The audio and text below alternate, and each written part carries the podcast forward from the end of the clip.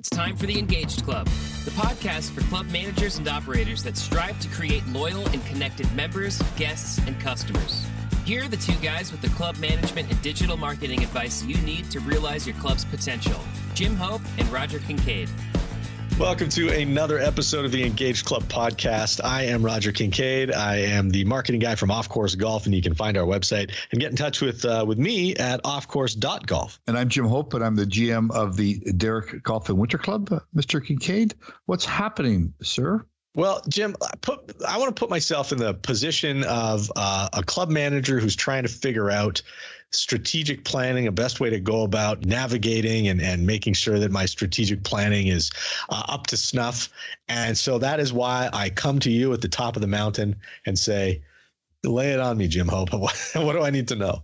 Well, it's funny you would uh, say that because that's exactly what I was planning on talking about in this podcast an overview of the strategic planning process. And most clubs probably have a strategic plan most clubs would probably not be using their strategic plan. So we'll hmm. try and maybe even leave a couple of tips at the end for how to keep it alive.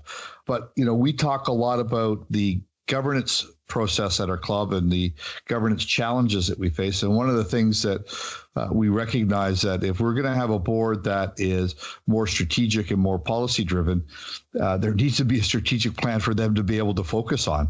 Hard to have a strategic board if you don't have a strategy that that's available to them.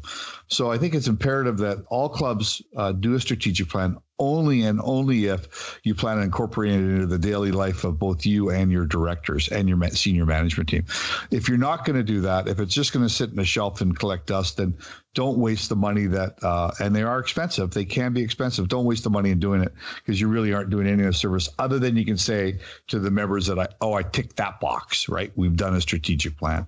So if you're going to do one, you know it's going to be it's going to involve uh, you know you and your board probably with a facilitator that's going to come in from the outside and they're going to talk to you about your vision your mission and your values. Uh, if you don't have a vision statement or a mission statement or a value statement they're going to help you create one and if you have one they're going to make sure that it's still relevant and current today and relevant and current to maybe who your what your brand is now. Because branding is something that is all is also part of the strategic planning process.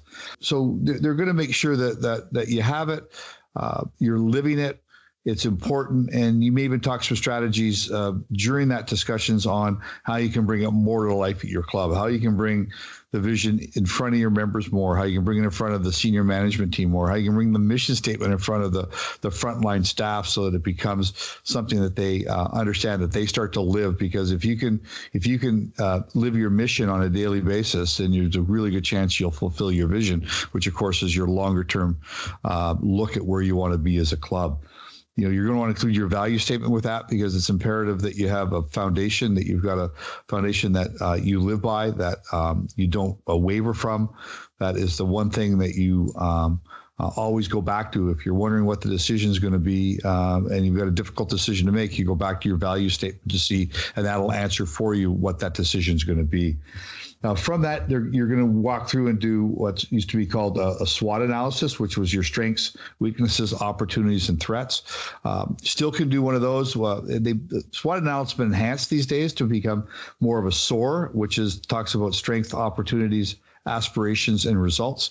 So you are analyzing sort of different aspects of the operation uh, today uh, um, where you want to be, what opportunities or what challenges that you have in front of you, and and um, you also want to look at uh, if you're doing a SWOT, what those threats are out there that you need to be aware of, and, and you might need to navigate by.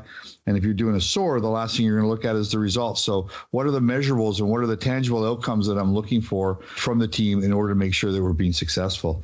You know, it's going to lead you into doing a, a an in-depth, uh, a long-term strategy uh, survey with your members. You know, that's going to include food and beverage, golf course and operations and manage and maintenance. You're going to look at your athletic operations if you're a club like ours or you have athletics at your club.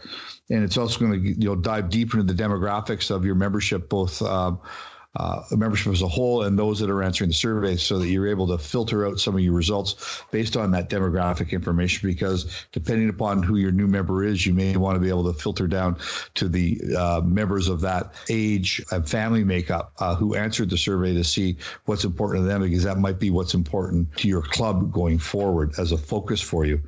And you know, from that, you're going to develop a list of priorities that you're then going to uh, probably filter through your long range planning committee, and you're going to end up sending back to your members to say, "Hey, here's what we heard.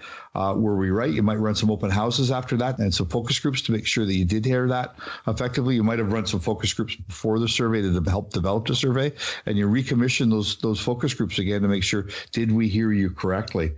And then once you've got that, you're you're going to you know engage your long range planning committee and say, hey, here's our here's our priorities that have come out from the members of the club.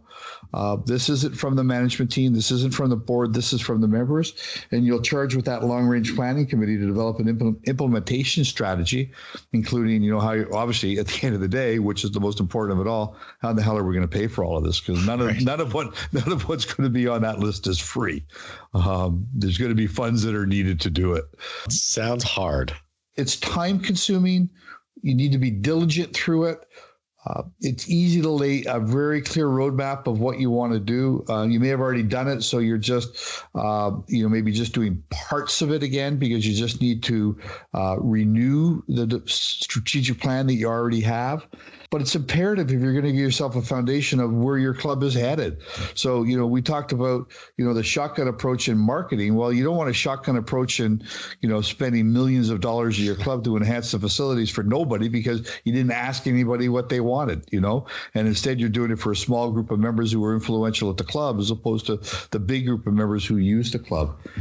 So you know, one of the things you want to do, and we talked at the beginning of this, was how do you keep it alive? It's great to do this, and then it's great to put it on a shelf and and say that you've got it done, and you can tick the box. But the key is to keep it alive. And I think one of the best things ways to do that is to make sure that it's part of your board orientation and it's part of your uh, uh, your board um, retreat that you do on an annual basis. That a good part of the day is spent on the strategic plan.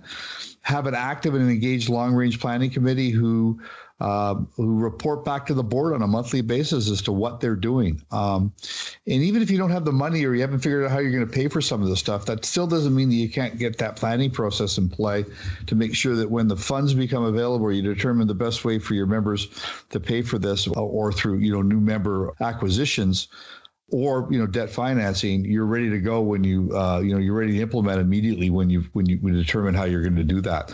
Um, so put it on your board agenda. I think that's the easiest way to keep it alive and make it a conversation point that you talk about at the board. And often if you can get your board talking about the strategic plan uh, at the board meeting they'll spend less time talking about the operations of the club all right. I think I'm going to make everybody laugh cynically here when I say this, but it does, from an outsider, Jim, uh, someone you know, someone who's never done this at the club management level. It sounds to me like it also gives you something to really look forward to. Yeah, that's a great point because we all want to build something. We want to build it better, right? Mm-hmm. We want to. I want to. When I leave the Derrick Club, I want it to be a better club physically than it was when I arrived. Um, and that's not meaning leaving a mark. It just means that I want to make sure that I, I've helped lead the club in a in a stronger place when I leave than it was when I started, so that the future of the club is as as clear and as bright as it was when the day that I started. And a strategic plan does that for you, and and it does it with the support of the members, which is really important, right? Because mm-hmm. uh, uh, the, the better chance from the buy in, especially if you're going to tell them it might cost them some money.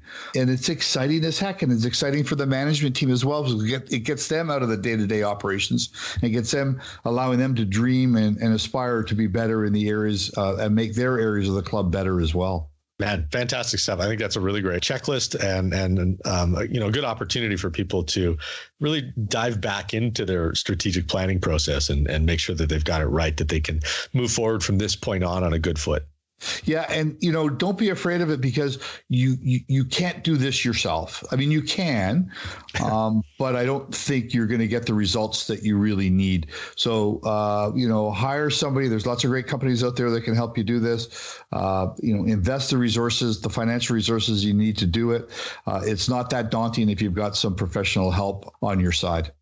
Great stuff, Jim. As always, thank you so much. And thank you very much for listening to this episode of the Engage Club podcast. If you would like, please share it with your friends and anybody else that you can think of in the club business that could use this information really well for their club.